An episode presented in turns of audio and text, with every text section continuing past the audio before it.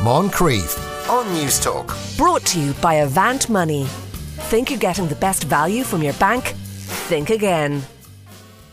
You're very welcome back. Tom Dunn with you, standing in for Sean today on the Moncrieff Show. And it is that time of the week when psych- psychotherapist Joanna Fortune joins us now for parenting. Joanna, lovely to see you. And lovely to see you too. In studio. Here we are, live and in person. I, I literally, I can't get my head around it. It just, It's this is such a unique experience. I think it's fantastic. and I have pages and pages and pages of questions for you. I know. Because I know. Uh, one thing about this is people are getting to spend a lot of time with their children, and their children are living through very strange times, aren't they? strange and really challenging. And I think we've seen that over the weeks in the pandemic. And, you know, we're still in a place of uncertainty. I wish we were saying now that we know what we're doing, but it's still that suspended state of uncertainty.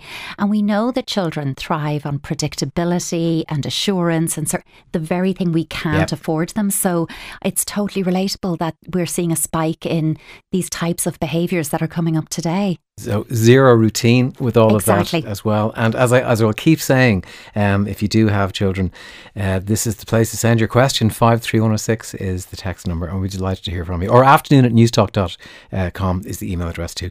Now, number one, my twelve year old has lost confidence and developed OCD tendencies. My daughter turned twelve in April and has lost a lot of self confidence in most things that she does, and keeps saying she's bad at stuff, even in her, in her sport where she was always confident and one of the best players there. Her body has developed quite a bit over the past year, so maybe that has something to do with it. I just don't know. She has always got a little, or she also has a little bit of OCD going on now as well. This has only been in the past year or so. She takes ages in the bathroom brushing her teeth and is always washing her hands. Before bed, she always makes sure she's touching anything else shampoo, conditioner bottles, deodorant, has to be facing a certain way. I've asked her why she does this, and she says that she doesn't really know. Is this just a phase, or is there anything we can do to help her, or should we just ignore it? Well, don't ignore it. And you're not ignoring it because it's clearly something that's niggling away at you to the point that you've written in here about it. And I actually think this is something I imagine based on other contact I receive from parents. A lot of people will be turning up the radio and going, gosh, this really rings home because we are seeing a spike in anxiety based behaviours, particularly around this age group. So, uh, in thinking about this one, Tom, I want to kind of say, look, as we said coming into this, our children have had a really tough time. And we're not talking for a few months, we're talking 18 months now. It's been really difficult, really challenging, and that's not over. But I also don't want to rush to kind of categorize everything that emerges with children as, oh, well, that's because of the mm. pandemic. It may not be helped by the pandemic, it may coexist with the pandemic, but it may be something aside from that. So I just want to put a couple of thoughts out there. First of all, you know, language matters with all of this. And when we think about OCD, obsessive compulsive disorder, before we kind of rush to put a label on something, and, and you know, I do understand this that you're looking at patterns of behavior that seem congruent with this kind of language, but let's not put that label on her, at least not just yet, because OCD type symptoms can be mistaken for. Now, equally, they can coexist with. So I'm not saying it's definitely not, but they can be mistaken for what can look like rigid routines. Uh, repetitive behavior or repetitive ritualistic type of patterns, and also anxiety can be underpinning it. And when something internally feels out of control, it can be that I go to a place of, well, I can control how all the bottles look and I can hmm. control how many times I brush my teeth and how long I brush them for. And I can control some of these things to compensate for what I cannot control, which is this internal chaos and disruption that I'm experiencing. And when she says to her parent here, you know, why are you doing this? And she says, I don't know, believe her.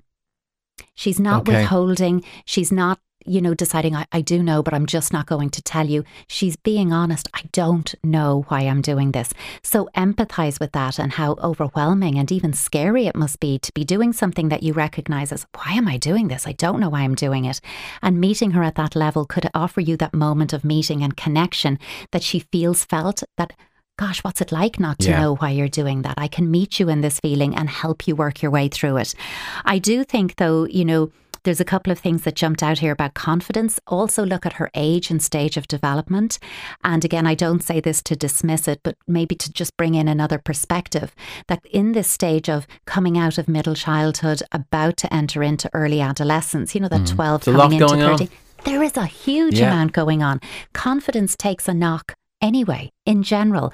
And I'm also really consumed with what I perceive others are thinking of me even if there's no evidence for that, and the worst thing a parent can do is say, sure, nobody's thinking about you because that's even worse than everybody thinking about me. But I am consumed with that. I'm also taking my lead or seeking to take my lead and cues from my peer group over my parents, and I've been denied access to my peer mm. group for a prolonged period of time at what is a peak brain development phase. So there's an awful lot going in here that for me, I'm thinking, yeah, confidence taking a knock seems very real and very understandable as well.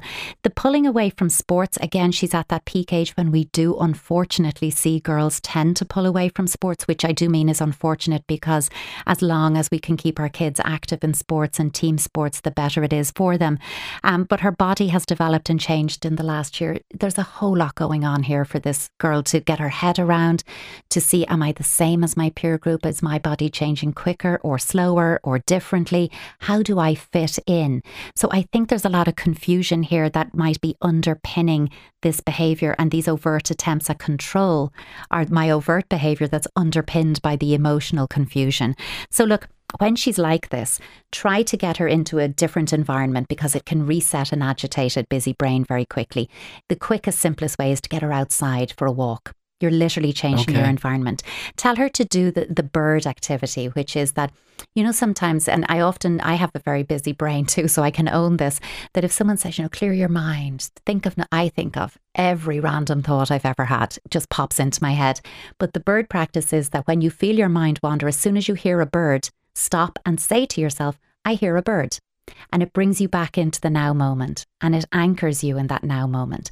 So when you're out and taking her for a walk and talking, stop and say, Look, do you right. hear the bird? Do you hear this? Do you hear whatever it is? Depending on where you live, you might yeah. be like, I'm short of birds, but my own busy brain is thinking, what if you're indoors during this? You know, what if am I going to do then? If you're indoors for that, changing the field of vision would be ch- looking out a window. Okay. Because you can literally just turn two feet on the ground, look out of a window, and start naming the things you see, hear, smell, could touch, could taste, things like that that you could tangibly engage your senses. Do that with her. Get her playful, get her imagining. Tell her if she was president of the world, you know, there's there's a job we've just created, president of the world. What five things would she implement right now with what's going on?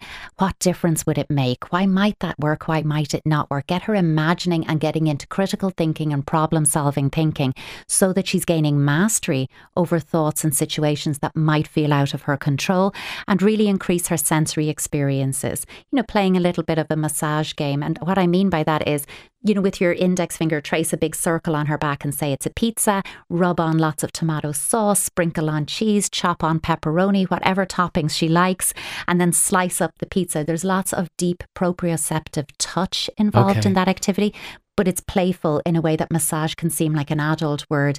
You know, let me do a pizza on your back is very relatable for kids.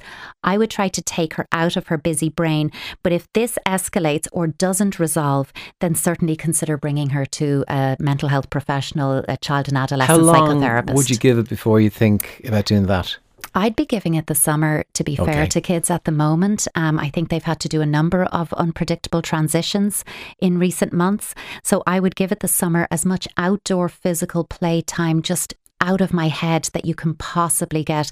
Get out, get walking through forests or parks Any or anything yeah, that you can friends. get. It's an incredible effect on them, hasn't it? It re- on all of us, yeah. and I think lead by example in terms of joining her in that as well. Okay, very good. Um, 53106 for your text or emails to afternoon at newstalk.com. Um, our next one says, We have two girls. The eldest is almost three and the youngest is almost one. Our eldest is a smart, happy, and fun child who loves interacting with other people. However, she's very aggressive with her little sister. She constantly hits her and pushes her over, often quite forcibly, and we've had some very close calls. It's out of character, but we can clearly see her being overcome by aggression, leading to her acting on it. It's a habit for her now and despite our efforts to sensibly communicate uh, the message of care, protection, and responsibility for the baby, it's not getting any better. Our worry is that as she gets bigger, that she could really hurt her sister. It is very stressful. We have told her, or we've been told it's a phase. She doesn't know what she's doing, or it's teething. But I would like to explore how we can try and improve the situation in a more proactive way. We'd be very grateful for your mm. uh, point. It's a phase. Mm. I don't know about the phase thing, and I know when people say, you know, it's a phase, and she doesn't know what she's doing doing. There's some truth in it, and it's also there to try to reassure you that there's nothing wrong. You know, this will get better because the she doesn't know what she's doing. For me, is looking at her age, and always when I talk about age, you know, Tom, I'm thinking about developmental age over chronological because you know somebody listening could have a six year old who emotionally is very three years old, and this would apply. Cause and effect thinking, you know, that whole understanding that if I do A, then B happens, and if I do C, do you know what D happens? I should make a choice here based on understanding the cause and effect that isn't there at her age. So when people say she doesn't know what she's doing, they're really saying she doesn't understand the consequences of her action. She's not hurting her sister with the intent of, I'd like to cause her pain and see what that does to her. It's usually much more egocentric that I feel frustrated. I don't yet have a rich mm. vocabulary or emotional fluency to express that frustration. But you know how I could do it very effectively? I could hit my sister and have her cry it out instead. And then you'll rush in and you'll be trying to correct me and doing it. I love this. You know, we're doing it, um, our efforts to sensitively communicate. I, I, don't know what that means. I think that would mean something very different to because all of us. I, I imagine that is not raising your voice voice. And, or trying to with that yes. that smile but yes. gritted teeth of don't hit your sibling. Yeah. Don't do that um, again. But actually at this age words are going to be so ineffective.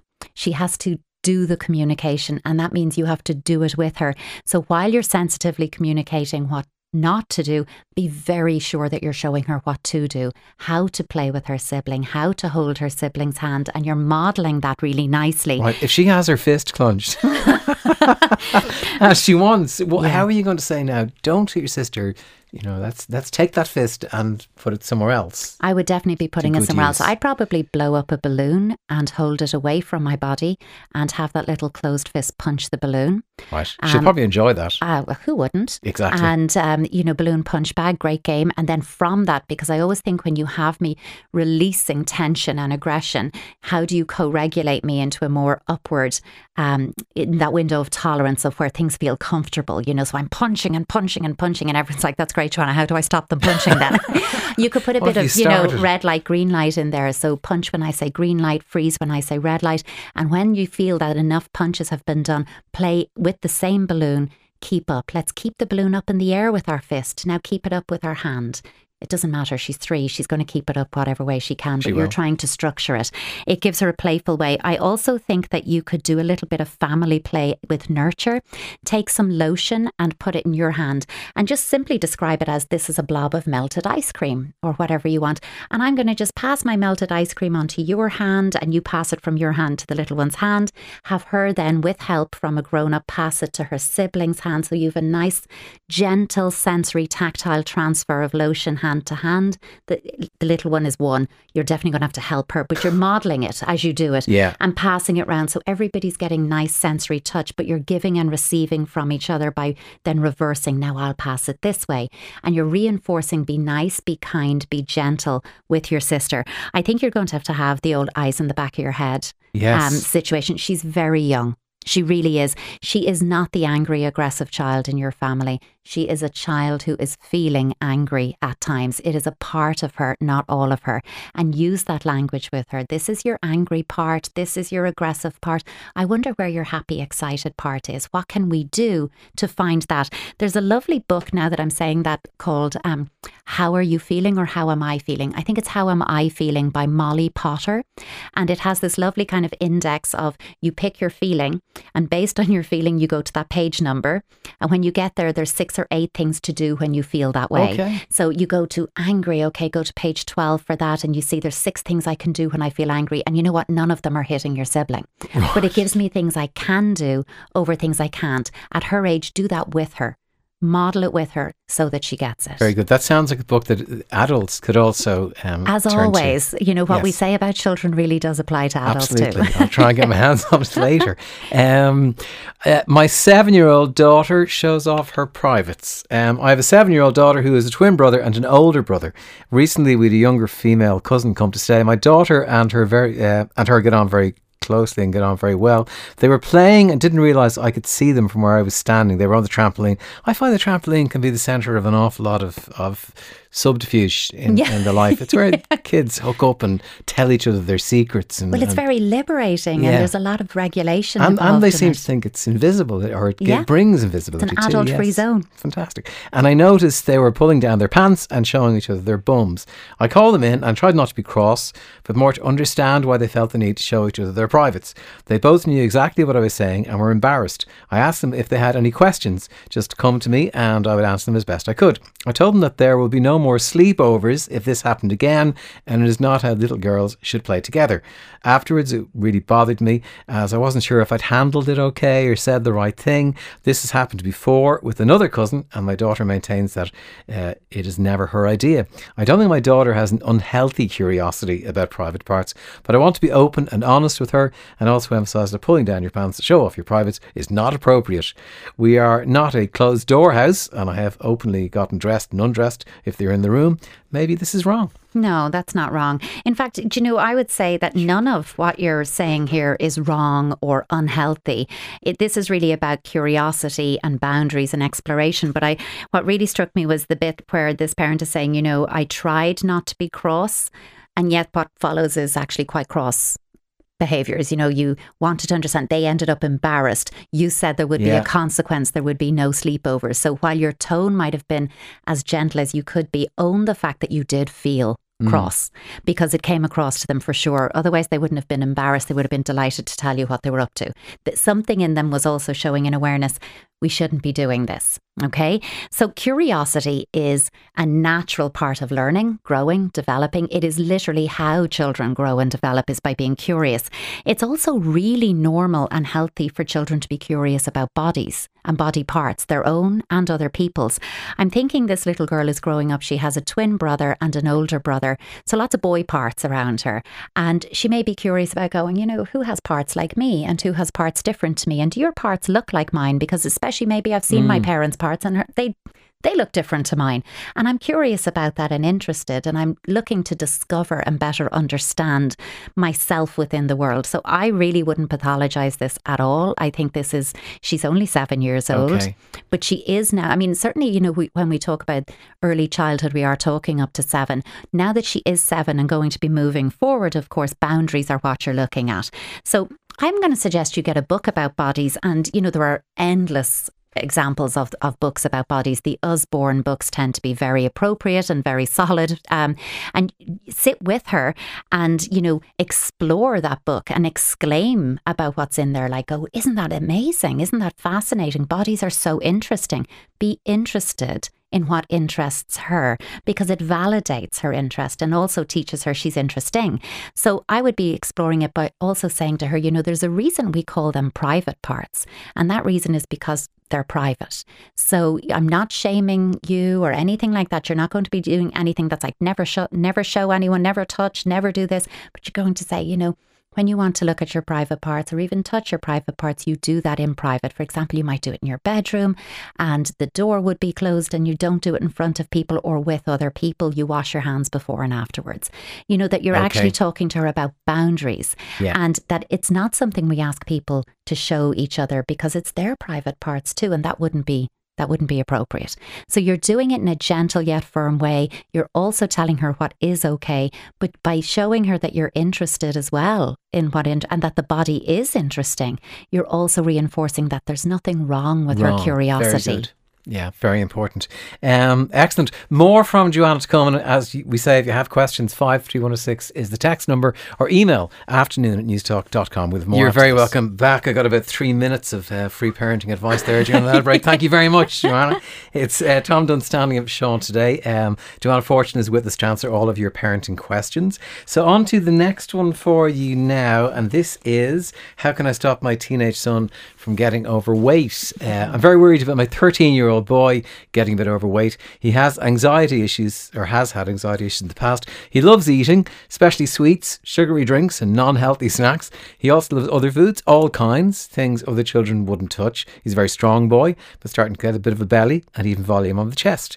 I keep asking him to stop eating unhealthy stuff, and getting it, but it's getting harder to control what he does with his pocket money.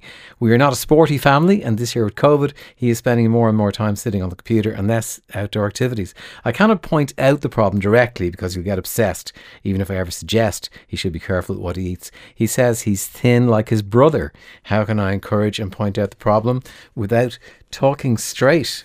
Over to you, Joanna. Yeah, I'm I'm a bit confused by this one. So I can only imagine what it's like to try and work out how do I say something without saying something? How do I change something without changing anything? How Yeah. can I address a problem without acknowledging there's a problem?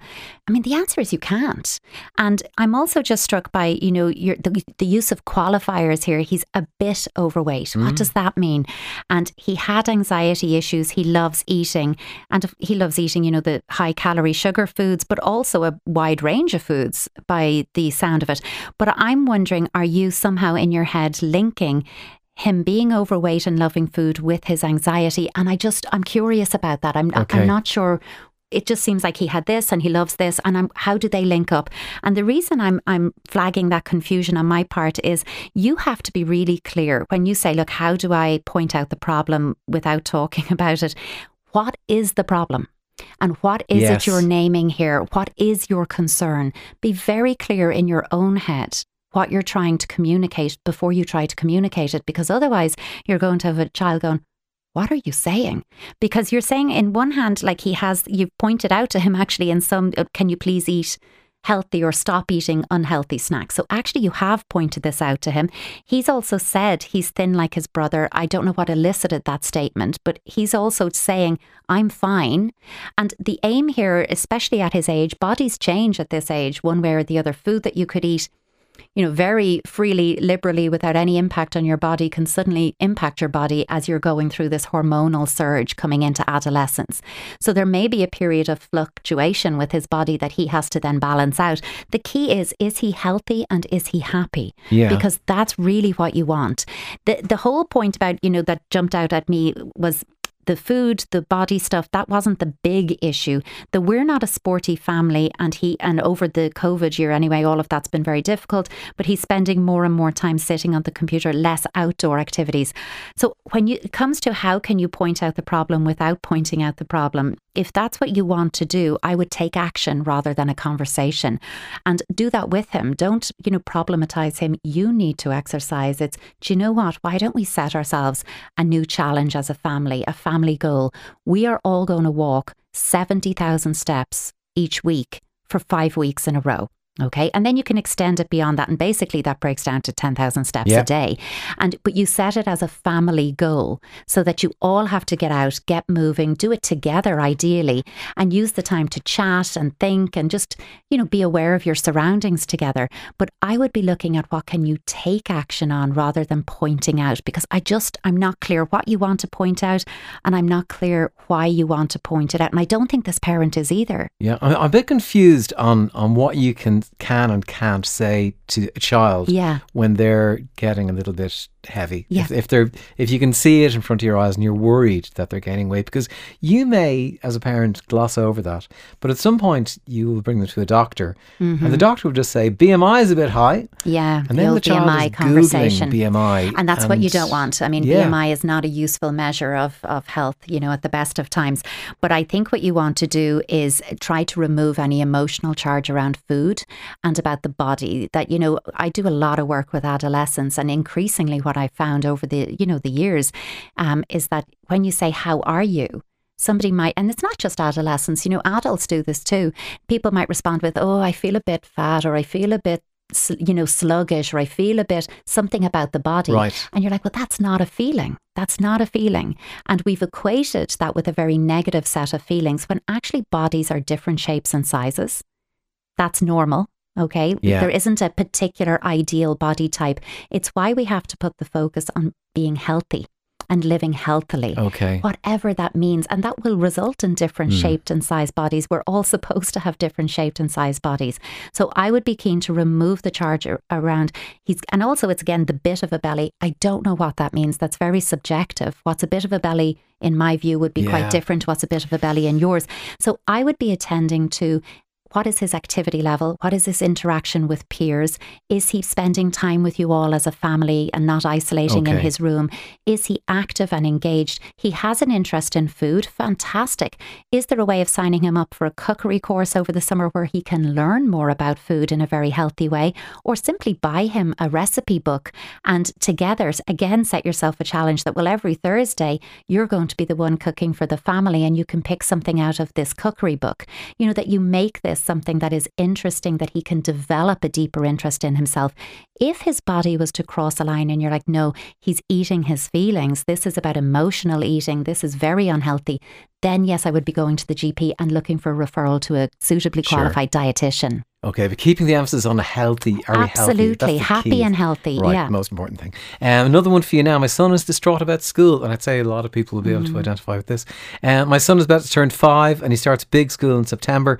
He attended a creche preschool since he was a baby, and has two very close little friends there. He has his visit to the new big school this week, or he had it, and was very excited until he realised that his two best friends are in one room and he is in another. He is distraught and he left the school visit in tears as he does not understand why he cannot be with them while they can be together. I explained that the teachers decide which rooms the children go to and that there will be lots of others in his room, but he's inconsolable. He's normally a very happy child and I've never seen him so upset. I'm worried that his first impression of big school has been so negative that he will now find it harder to transition. He doesn't make friends easily. Have you any advice? Ah, yeah, ah, the poor little thing. Yeah, you know, it's for him. it's so much change, isn't it? That transition from preschool to big school is a massive one, and not just for children, but also for parents. And I find myself wondering, as you know, this parent is saying he's distraught, he doesn't understand, he's inconsolable. I'm wondering how you feel. You know, how this parent is feeling. Not easy to see your little child go through those emotions. The instinct as a parent is, of course, to jump in, rescue them from the difficult feeling, phone the school, try to rearrange the class arrangement, try to fix this. And of course, I'm going to tell you not to do the thing that feels really natural to do. Okay. Avoid the fix or change agenda. Acknowledge how he's feeling. You didn't expect that, and that's really hard for you. And this is a really big feeling. And I wonder what we can do with this feeling and help him to come out of that himself with you. He's only five, he's not going to do it himself. But I think that we have to avoid minimizing. It's not a big deal. You'll make loads of new friends. We don't want to dismiss, oh, sure, look at you won't even know those kids' names by Christmas. You know, you'll have forgotten. Nothing like that, that we might do from a well meaning place. Don't do that because it doesn't actually reassure kids. It just teaches them not to bring their big feelings to us.